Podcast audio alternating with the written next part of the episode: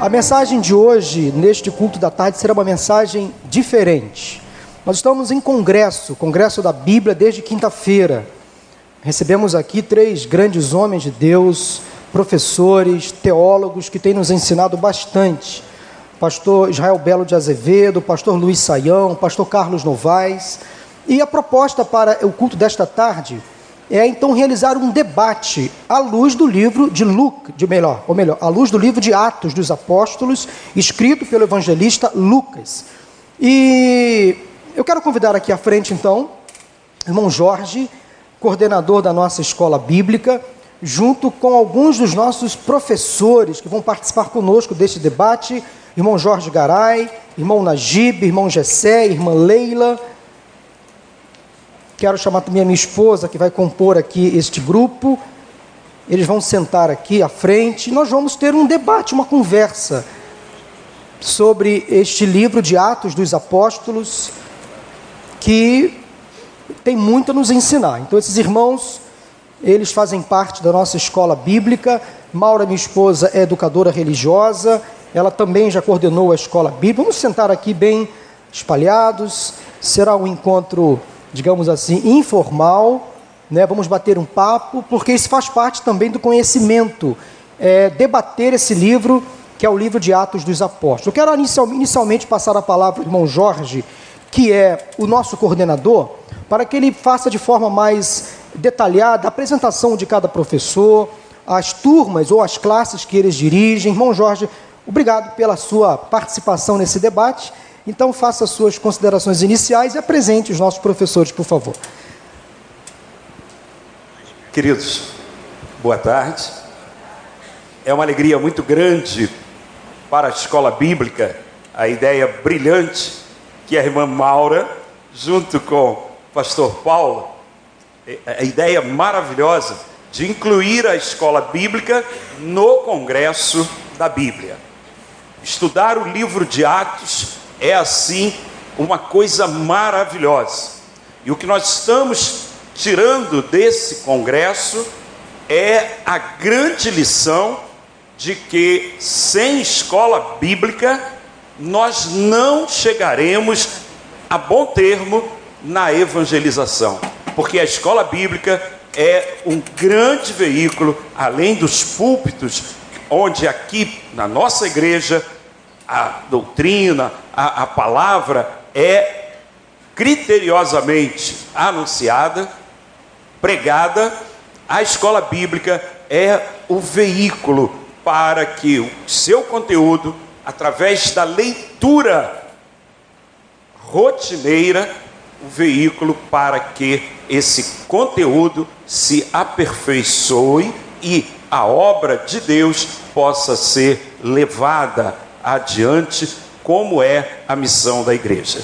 Eu quero apresentar o professor Najib, doutor Najib Assad, ele é professor da escola bíblica já há bastante tempo e leciona junto com o irmão Jorge Garay na classe de interpretação bíblica. A interpretação bíblica, é onde eles fazem um panorama geral da Bíblia e aproveitam para mostrar como se interpreta textos da palavra de Deus. Irmão Gessé, outro veterano na escola bíblica, irmão Gessé, faz panorama do Novo Testamento em duas edições, aos domingos, e, e tem sido assessorado pelo Matusalém, e o Gessé também está comigo nas quintas-feiras, e esse ano ele é o titular, às quintas-feiras, fazendo panorama do Novo Testamento às 19 horas. A irmã Leila faz a classe de fundamentos bíblicos. Classe de fundamentos bíblicos, uma classe que esse ano eu tenho certeza que um dos reflexos desse congresso nós vivemos hoje. Hoje, infelizmente, eu tive que mandar alguns alunos, alguns candidatos de volta, porque eu não tinha mais como colocar. Acabaram-se as cadeiras para se acrescentar nas salas e espaço para botar cadeiras.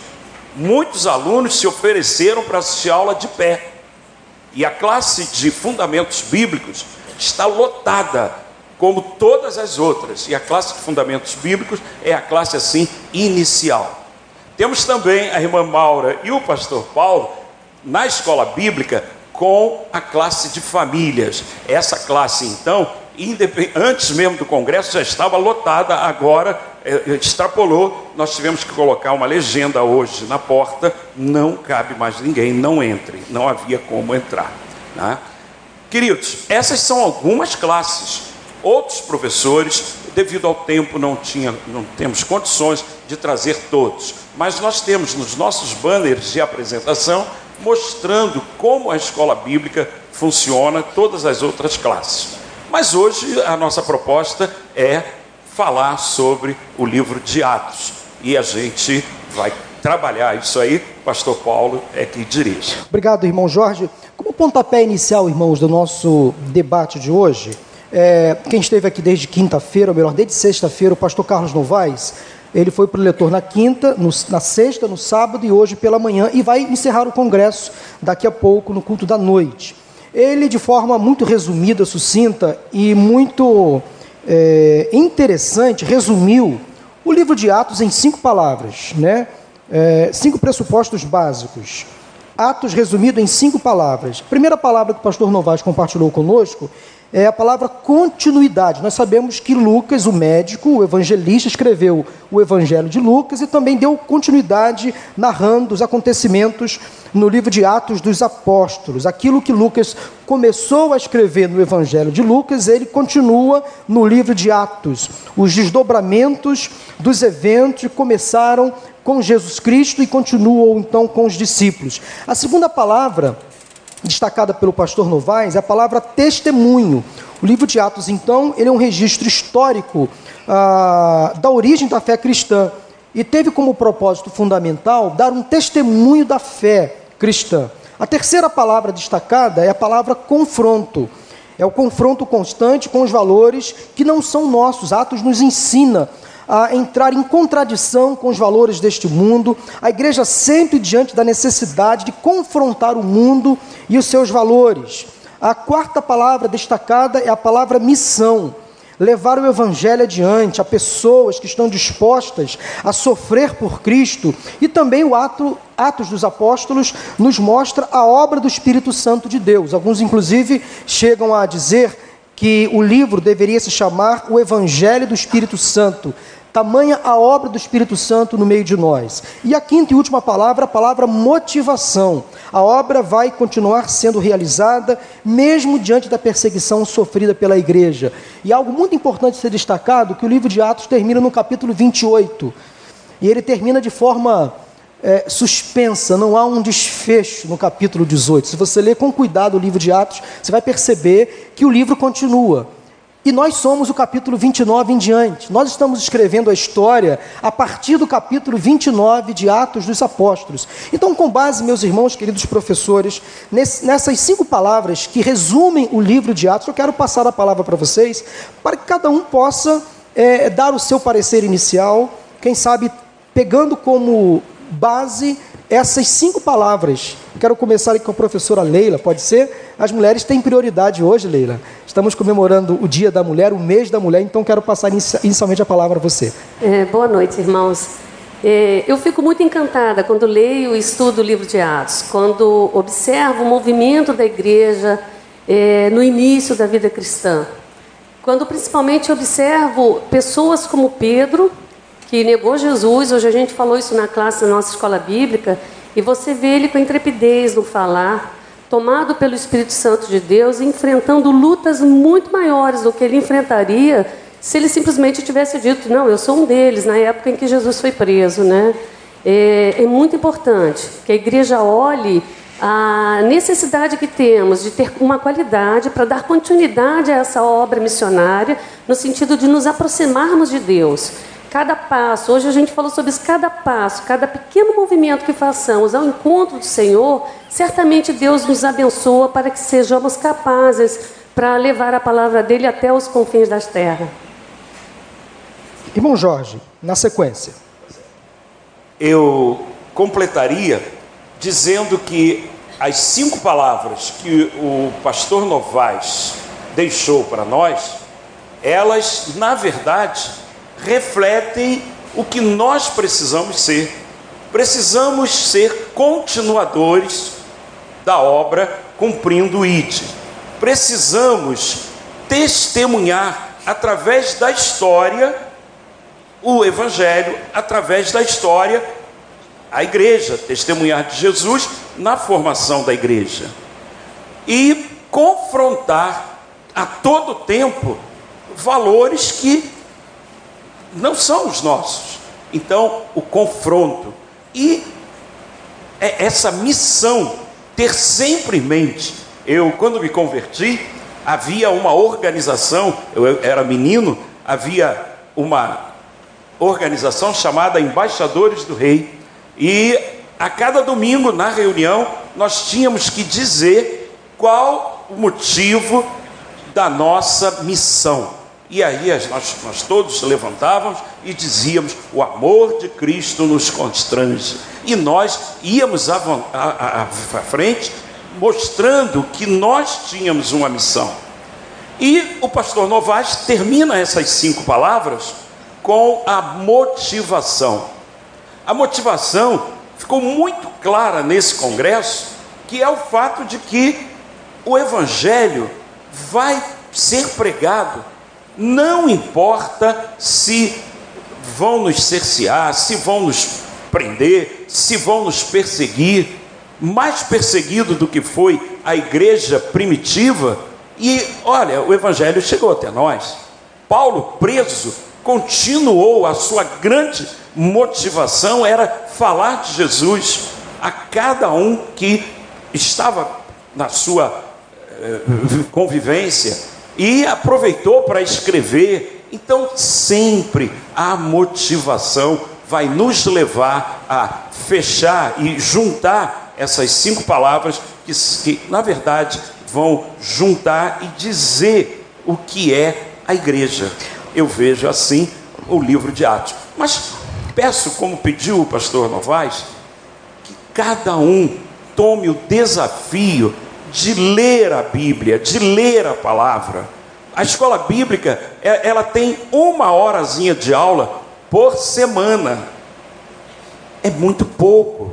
O professor precisa explicar, mas você precisa ir para casa e entender que você precisa ouvir de Deus e Ele quer falar através de Sua palavra. Professor Garay, a, a, o livro de Atos realmente é um livro encantador. Ele mostra a igreja desde o seu nascedouro e mostra também os primeiros cristãos é, com as suas fragilidades e limitações. É impressionante como o livro de Atos expõe de, em detalhes características dos crentes daquela igreja chamada primitiva, que de primitiva não tinha nada, era uma igreja avançada para a época, por tudo aquilo que fez.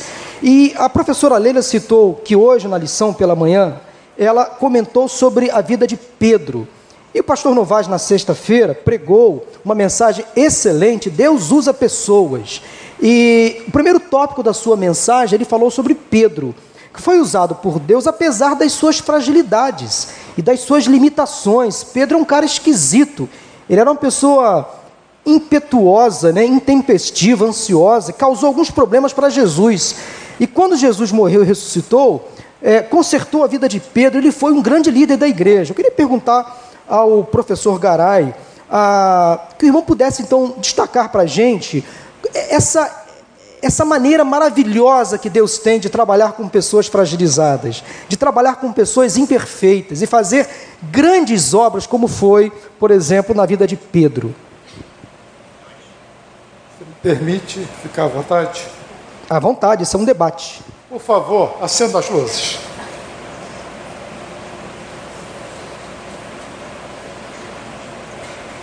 Primeira coisa, nós temos que olho no olho. No reino de Deus não tem treva, é luz. Pedro teve uma fragilidade gritante, preconceito. Sou judeu, gentio de forma nenhuma. Mas ainda, eu, a lei me proíbe. Pedro, o que eu santifico está santificado. Será que nós não somos assim? Será que essa fragilidade não está em nós? Nós somos seres humanos. Nós estamos dentro de uma sociedade em que nós nos assustamos. Uma sociedade que nos cobra. Será que você não tem dentro de si um Pedro? Uma pessoa que em algum momento corta a orelha do outro? Que em algum momento se compara ao outro? O pastor Novaes colocou algo que eu achei muito interessante. Deus usa pessoas a partir de suas fragilidades. Qual é a sua fragilidade? Deus pode te usar através dessa fragilidade. A partir da sua história. Qual é a sua história? A partir do lugar que você ocupa. Qual é o lugar que você ocupa? Faculdade? Escola? A ida no supermercado? A partir do seu conhecimento na palavra. Você só pode falar daquilo que você realmente crê, porque você conhece. Mas também ter a certeza de que apesar do teu caráter, do meu caráter falho, Deus pode transformar. Deus quer usar gente, gente como você, como eu, como todos nós. Aqui eu tenho professores, foram meus professores. Os cabelos são brancos, mas eu me converti, sou o mais novo convertido dessa turma. Sabe por quê? Deus me ama e Ele ama você também. Obrigado. Amém. Professor Gessé, dê suas palavras iniciais e fale um pouquinho da importância do livro de Atos para a história da igreja.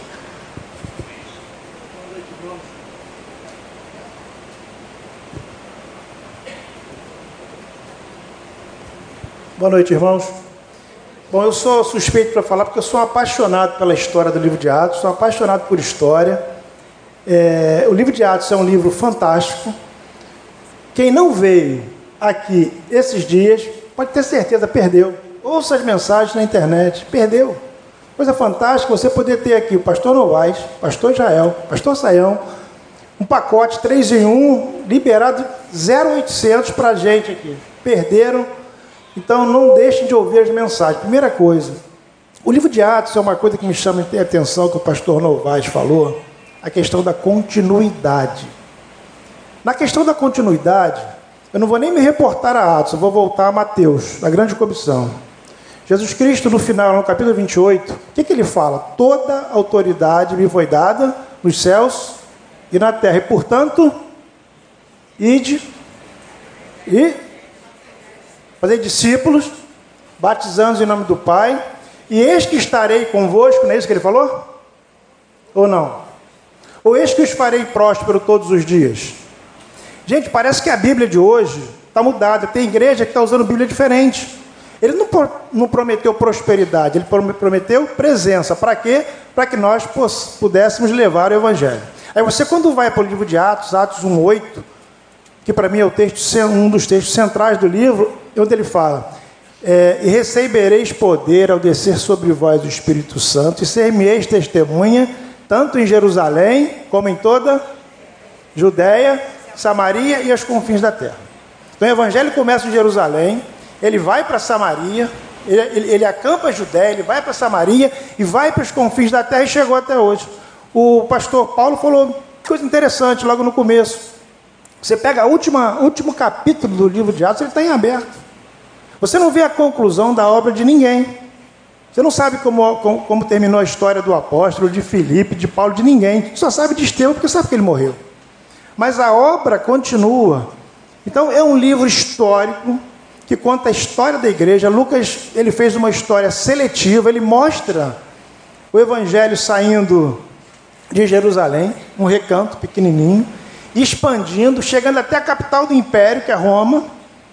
Então ele encerra o livro em Roma, lá com Paulo pregando, Paulo testemunhando, preso. Isso que é interessante. E está suspenso para nós. Isso é um privilégio que nós temos.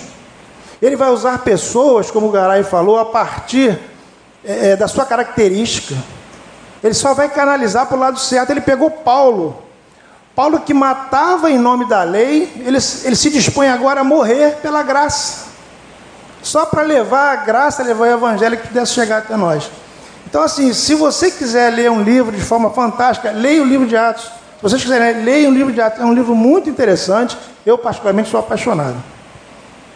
Pois é, esse homem chamado Paulo, né, que deu trabalho para os crentes, olha, perseguiu, consentiu com a morte de Estevão, estava lá vibrando quando Estevão foi apedrejado. E justamente este homem né, foi alcançado pelo Evangelho de Cristo naquele caminho para Damasco, teve uma, realmente uma conversão transformadora. Ele foi usado por Deus durante toda a história do cristianismo para levar o Evangelho além das fronteiras de Jerusalém. E se nós estamos aqui hoje pregando a palavra, se nós um dia fomos alcançados pela palavra do Evangelho, nós devemos também a Paulo, que expandiu os limites do Evangelho para as fronteiras além de Jerusalém. Ele esticou o Evangelho, porque havia de fato na igreja, e aí houve uma discussão entre Paulo e Pedro, Pedro judeu, convertido depois ao cristianismo, ele queria restringir o crescimento do Evangelho aos crentes em Jerusalém. E Paulo chegou chegando na igreja, ele chegou realmente impondo, orientado pelo Espírito Santo de Deus, que o Evangelho deveria ir adiante. Paulo foi o precursor do evangelho entre os gentios, os não judeus. Isso gerou realmente uma cisão na igreja, né?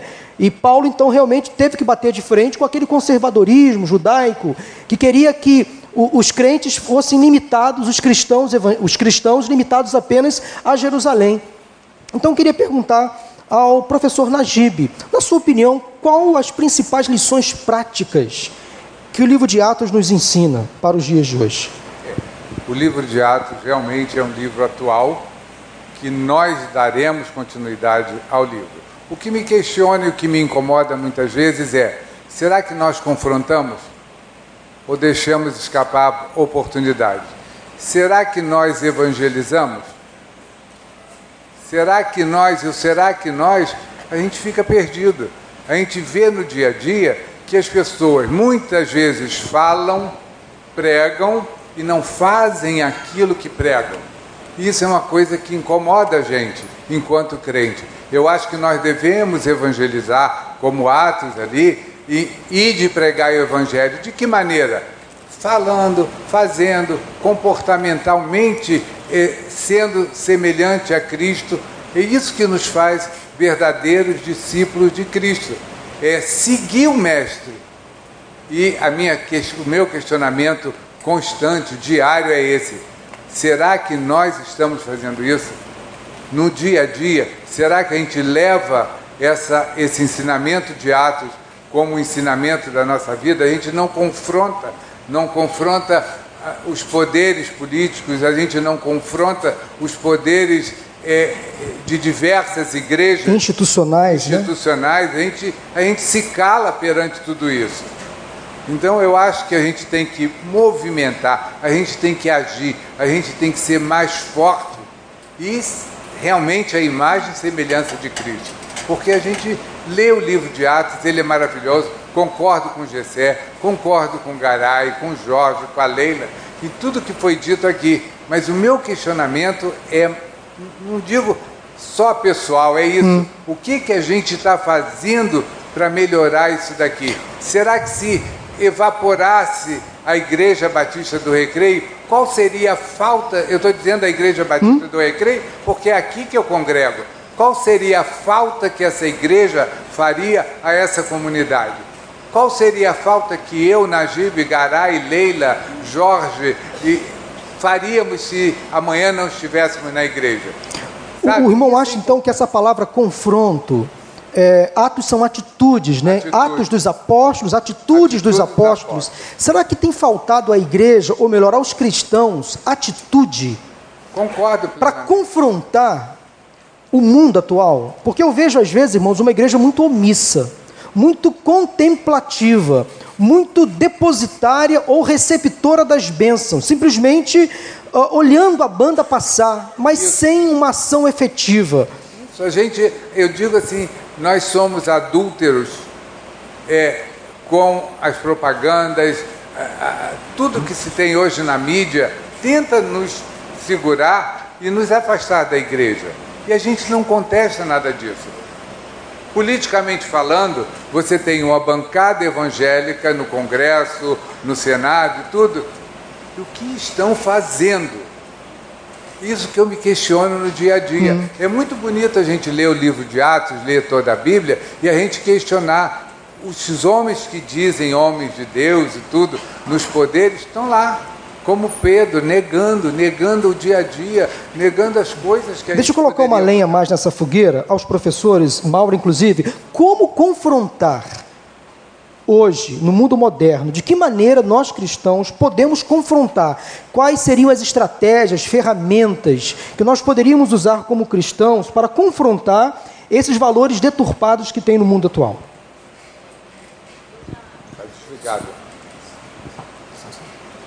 É, eu sou formada em educação religiosa há 20 anos. E já trabalhei como educadora de várias igrejas pelas quais nós passamos, nosso ministério é, foi construído. Aqui na Igreja do Recreio, eu fui líder da área de, da escola bíblica quatro anos. E o irmão Jorge comentou agora no início né, que as salas estão abarrotadas, né? Está muito cheio. Por quê? Por que está cheio agora no início do ano? Porque houve uma motivação houve uma campanha motivacional para que esses crentes se inscrevessem. É, a mídia está lá, o, o Fique Ligado está lá, o irmão Jorge falando da escola bíblica de novo. E parece que hoje a igreja, não estou falando especificamente da igreja, nossa igreja local, mas as igrejas em si, hoje, elas vivem disso, de motivação.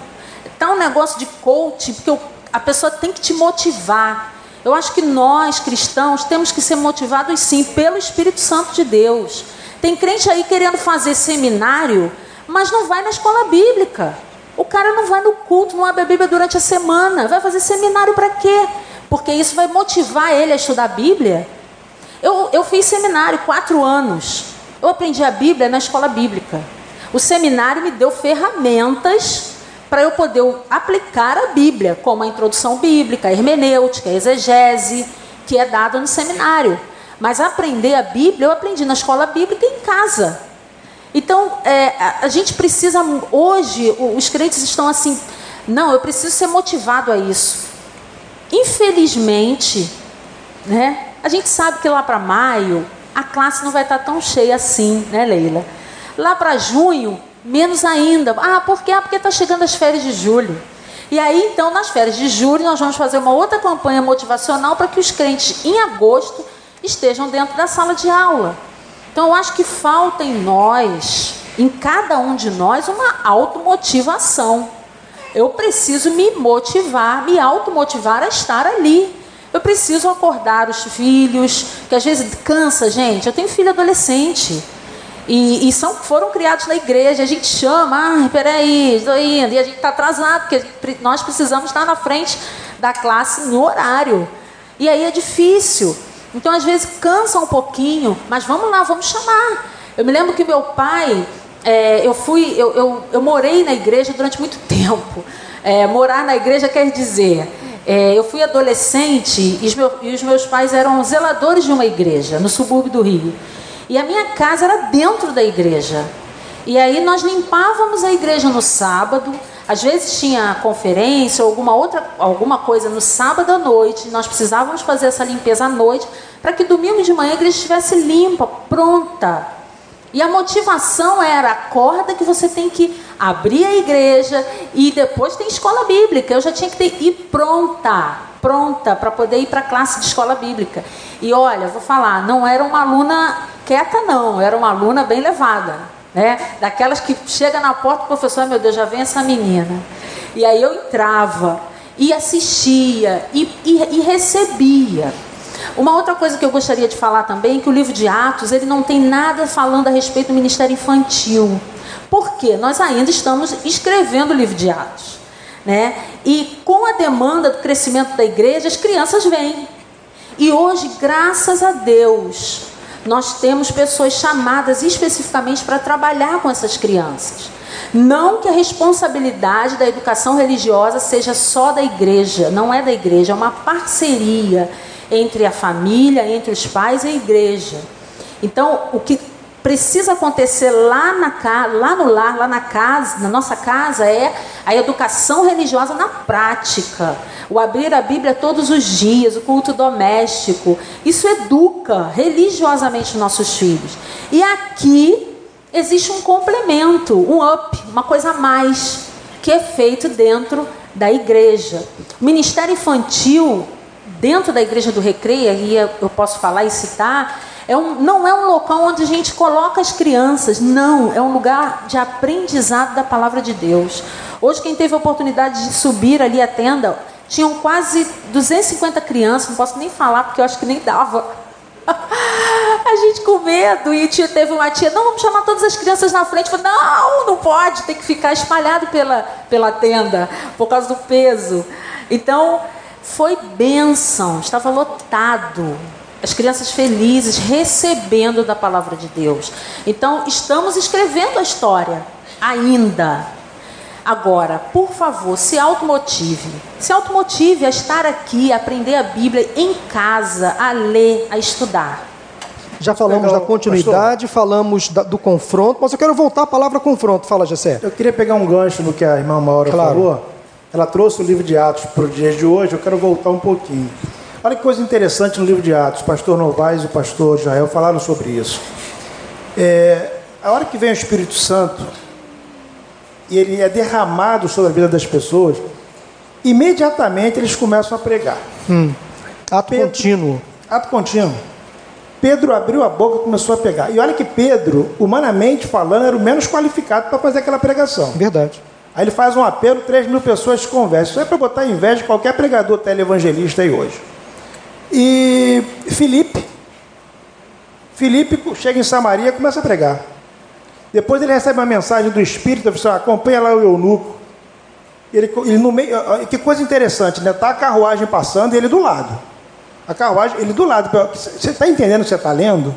Sabe por quê, gente? Porque, com certeza, eles participavam da escola bíblica. Eles estudavam a Bíblia, eles tinham pleno conhecimento da palavra. Aquela hora que Ananias vai orar com Paulo. Primeiro que Ananias falou assim: "Eu- não vou, esse cara mata gente, está aqui para pegar cristão. O que, que Deus, Jesus fala, Deus fala para ele? Vai lá que são um vaso escolhido. E cai dos olhos dele uma, como se fosse uma escama. O que, que é isso? Caiu a venda. O conhecimento ele já tinha, só houve entendimento. Mas isso só vai acontecer se nós tivermos o quê? Conhecimento. Que é em casa, o que a Maura falou, é na escola bíblica. A escola bíblica é um momento ímpar que você tem ali com cada um de nós para tirar alguma dúvida que você já traz de casa. A gente vai ter, olha, você pode ter certeza, é muito bom quando o aluno traz dúvida. Primeiro que edifica a nossa vida, e Deus está nos usando para edificar a vida de cada um, cada aluno. Então, assim, só vai haver crescimento, só vai haver divulgação da palavra se eu tiver a palavra. Se eu não tiver a palavra, eu vou ficar mudo, vou perder a oportunidade, eu vou ficar quieto. Então, voltando para os dias atuais, a importância, lá no livro de Atos, a importância histórica que aconteceu com eles, temos que pegar os exemplos dele e trazer para cá, porque eles estavam, eles ficaram cheios do Espírito, mas eles já estavam cheios da palavra. Houve só um complemento. Aí, como diz o. É ir para a galera, gente. Professor Jorge.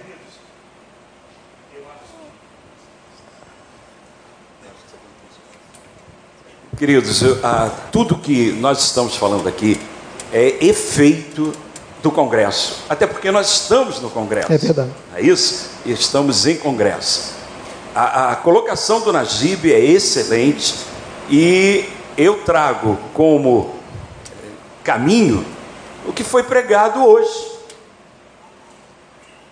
No livro de Atos, no capítulo 11, no verso 26, quando os cristãos são chamados pela primeira vez por esse título, não foi que eles eh, fizeram uma reunião e agora daqui para frente eh, nós vamos ser cristãos. Não foi isso. Foi reflexo da atitude que eles tomaram na motivação dada pelo momento que era a fome que estava anunciada no mundo romano daquela época. O profeta Ágapo faz a predisse que haveria uma fome. E o que, que os crentes fizeram? Se reuniram, mandaram ajuda, socorreram de imediato. E ali eles viram a ação de Cristo, a ação de Jesus. E passaram então a chamar aqueles de cristãos. O que nós estamos precisando fazer é individualmente aproveitar o momento. Felipe não, não, não, esperou pela igreja. Espera aí, eu vou lá chamar o pastor Vander para falar sobre o que, que esse homem que está aqui nessa carruagem está lendo. Vou chamar o pastor Paulo. Não, ele foi lá, ele tinha conteúdo, ele se preparou, e aí ele foi lá e aproveitou o momento. Está faltando a igreja atual aproveitar o momento. O momento não é de dar força aí às mensagens tão derrotistas que nós estamos recebendo a cada instante. O WhatsApp é bombardeado só de desgraça. Que o país está assim, que o político tal está assado, o outro está frito, o outro está ensopado. É por quê? Porque só derrota. O que, que nós estamos fazendo? Vamos aproveitar e vamos contra-atacar. Esse é o confronto. Então, as cinco palavras que o pastor Novaes trouxe nesse congresso elas se encaixam e respondendo ali o que, que nós podemos fazer, hum. viver essas cinco palavras. Viver essas cinco palavras, a continuidade, o testemunho, o confronto, a missão e a motivação. E por falar em motivação, quem estava esperando desanimar no meio, porque vão vir as férias, não sei como é que vai fazer, porque esse ano não vai ter férias na escola bíblica. tá Eu não sei como é que vai ser. Professora Leila. É, o irmão Najib falou sobre confrontar, confrontar as instituições, os costumes. Nós estamos absolutamente acomodados, mas nós temos também que pensar no sentido do amor que precisamos ter dentro de nós pelas almas. Se nós pegarmos em Atos, capítulo 17, versículo 16, nós vamos ver que enquanto Paulo esperava em Atenas, o seu espírito se comovia em si mesmo, vendo a cidade tão entregue à idolatria. Aí vem a minha pergunta: o nosso país está entregue à idolatria? O nosso Rio de Janeiro está entregue à idolatria? Nós não podemos nos acostumar. Nós, não, nós precisamos confrontar os valores da sociedade com os nossos valores aprendidos debaixo do Espírito Santo de Deus, debaixo da vontade de Deus. Mas, por outro lado, nós precisamos nos misturar porque nós precisamos levar a luz, levar o sal da terra, como diz a palavra, que é assim que nós somos, nós precisamos levar o evangelho. Quando Paulo começa a pregar, é, ele não questiona a fé daqueles homens. Ele começa a dizer: Eu vejo que vocês, no versículo 23, porque passando eu e vendo os vossos santuários, achei também um altar que estava escrito ao Deus desconhecido. E aí ele começou a pregar em cima desse texto. Então é muito importante que a gente busque em Deus essa motivação, esse amor, porque isso é uma ordem de Jesus para nós. E de por todo mundo e pregar o evangelho. Não é só para o pastor Paulo, para a irmã Maura, ou para alguém que fez seminário. É, é para cada um de nós. E como falamos no início, você pode ter um Pedro dentro de você. Você pode ser aquela pessoa que não conseguiu ainda se colocar numa condição assim de, de tanta tranquilidade emocional, espiritual, mas você também é útil na obra de Deus, você também é importante na obra. Amém. Nós estamos quase encerrando já o nosso debate. Eu queria pedir que cada participante, cada professor desse as suas considerações finais, começando lá pelo professor Najib Pediria que ele. Eh, pode pegar o microfone amarelo ali? Já está ligado? Pode ser o. Isso, ok. Cada professor dando as suas considerações finais, por favor. O ID, pregar o Evangelho, realmente é o que nós devemos fazer.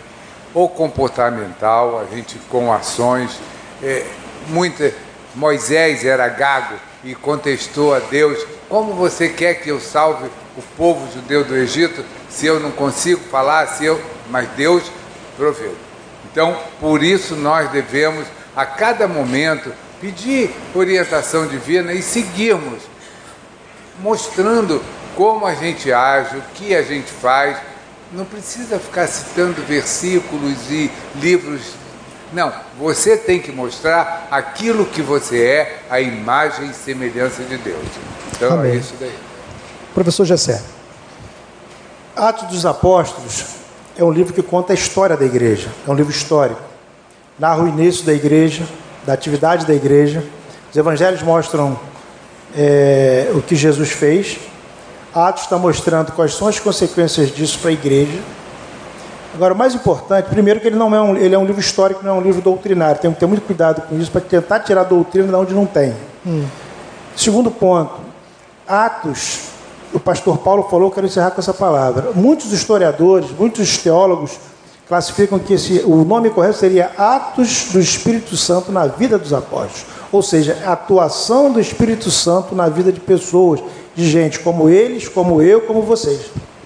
Então, que nós estejamos cheios da palavra, conhecedores da palavra, para que possamos, o Espírito Santo possa atuar através de nós, possamos ter o que falar, que a, a boa nova do Evangelho nós já temos. Eu só quero deixar uma frase que hoje foi dita aqui pela manhã, que eu anotei, que eu achei muito significativo. Uma igreja conduzida pelo Espírito Santo é constituída de pessoas que são conduzidas pelo Espírito Santo. Que nós sejamos realmente conduzidos pelo Espírito Santo, não por ventos de doutrina, não por, pelos valores da sociedade, mas por valores cristãos, princípios bíblicos, princípios cristãos. Nos adaptamos, nos adaptamos. A igreja faz parte do mundo. Será? Não. A igreja está no mundo, mas ela não faz parte do mundo. Ela faz parte do reino. Que Deus nos abençoe. Obrigado, professor Garay. Professor Jorge. Queridos, eu gostaria muito que esse congresso marcasse cada um de nós por uma transformação. O livro de Atos trata, ele é especialista em mostrar transformações. Pedro é, é, é assim, o personagem de evidência do livro de Atos, até o capítulo 12. Lá na frente, no capítulo 15, Pedro se vê dentro de uma reunião, o concílio de Jerusalém, justamente para ser confrontado com a ideia de que os cristãos precisavam ainda cumprir a lei, alguns rituais do judaísmo. E justamente Pedro vai defender a ideia de Paulo sobre a liberdade cristã. E essa transformação fica muito notória quando a gente pensa no que era Paulo e no que se transformou Paulo. Então eu gostaria que esse congresso, eh, relembrando há muitos anos atrás, cada congresso, cada retiro renovava o grupo que estava participando, a gente voltava entusiasmado, a gente voltava querendo viver mais eh, dignamente, viver mais eh, buscando o Senhor. Então, que esse congresso possa causar essa transformação. Então, guardem bem as cinco palavras e acrescentem transformação. Amém. Professora Leila. É, eu desafio a cada um a buscar a partir de então a leitura da Bíblia. Leia a Bíblia. Seria assim que eu resumiria o nosso congresso. Conheça a palavra de Deus, que é importante. Amém. Maura. É, se automotive. Não fique esperando ser convidado a estudar a palavra. Você mesmo comece a estudar. É, a, a, mantenha sua musculatura espiritual firme, forte. Pastor Israel Belo falou isso na quinta-feira. Quando vier o momento de crise, né, quando você precisar correr a maratona, os seus músculos estarão fortes, preparados. É, não deixe para buscar a palavra de Deus quando você estiver em crise emocional, espiritual, familiar. Faça isso desde já. E crie também o hábito nos seus filhos, nos seus netos, de buscarem e, e, aprenderem a Bíblia. Não só na igreja, na igreja é bem pouco. Ele vai ficar ali na, na classe de escola bíblica duas horas no máximo, uma hora e meia. E vai ficar durante a semana inteira sem nenhum tipo de alimento espiritual. Faça isso em casa. Porque aí sim ele será um crente com base firme e nada, nenhum tipo de doutrina, de ideologia vai poder levar essa criança, esse adolescente para longe de Deus. E finalmente, irmãos, o que sustenta um crente, na minha opinião, na hora da crise, não são as palavras motivacionais que ele usa, nem os conselhos terapêuticos. O que de fato sustenta um crente na hora da crise, o que dá respostas ao crente na hora do sofrimento é o conhecimento da palavra. Então, leve isso talvez como recado para você. Não fique esperando uma coisa fantástica acontecer na sua vida para você resolver os seus problemas. É, o que o pastor Belo, Israel Belo disse na sexta-feira, ou melhor, na sexta, realmente é verdade. Tem pessoas que esperam a crise chegar para encontrar respostas. E começa a se enveredar por uma, por uma série de porquês, senões. Então, antes da crise chegar, conheça a palavra, porque com certeza Conhecendo a palavra, você vai encontrar respostas para todos os seus sofrimentos. Vai aprender a lidar com as dificuldades de outra forma. É fácil você ver um crente maduro quando ele lida com as dificuldades. A maneira como um crente maduro lida com as dificuldades é de outra forma. Ele vai vencer as dificuldades, vai superar os obstáculos, porque ele tem base na palavra de Deus. Que Deus te abençoe. Que Deus sustente a sua vida espiritual, que você nunca deixe de falar e meditar neste livro, conforme a orientação do salmista. Medita nele dia e noite, porque neste livro contém palavras de vida eterna. De Gênesis a Apocalipse, você vai encontrar sempre respostas para todas as suas dúvidas, para todos os seus questionamentos. Amém? Fiquemos de pé, quero chamar aqui o grupo de cânticos e nós vamos terminar esse culto. Quero agradecer, vamos aplaudir esse grupo. Permaneça aqui, Jacé, por favor. Professor, vamos aplaudir esse grupo de professores que são realmente homens e mulheres, todos eles muito bem preparados. Nós temos uma escola bíblica de excelente qualidade, além da excelente estrutura que a igreja oferece, são professores que se preparam e são bênçãos de Deus. Vamos terminar o, este culto é um culto, louvando ao Senhor com uma canção, a escolha aí do grupo de cânticos, e que você vá para sua casa com essa motivação de ser o porta-voz da mensagem de Cristo Jesus. Amém? Dê continuidade aos escritos do livro de Atos dos Apóstolos. Nós somos os capítulos seguintes desse livro maravilhoso.